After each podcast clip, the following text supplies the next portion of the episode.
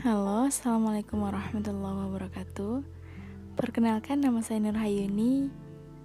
Semoga teman-teman yang sedang merasa futur Yang sedang merasa sendiri Bisa terbantu setelah mendengarkan podcast ini. Semangat membaik bersama. Kamu tidak sendirian.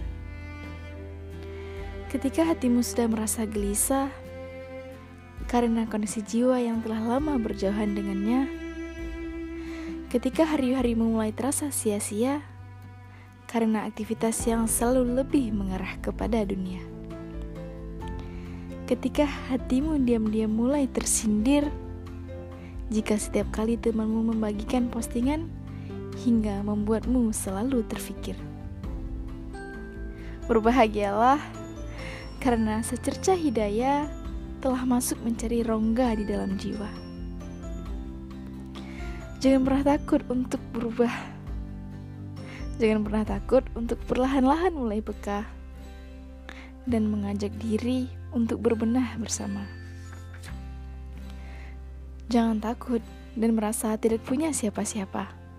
Kamu tidak sendirian, sebab Allah selalu bersama kita.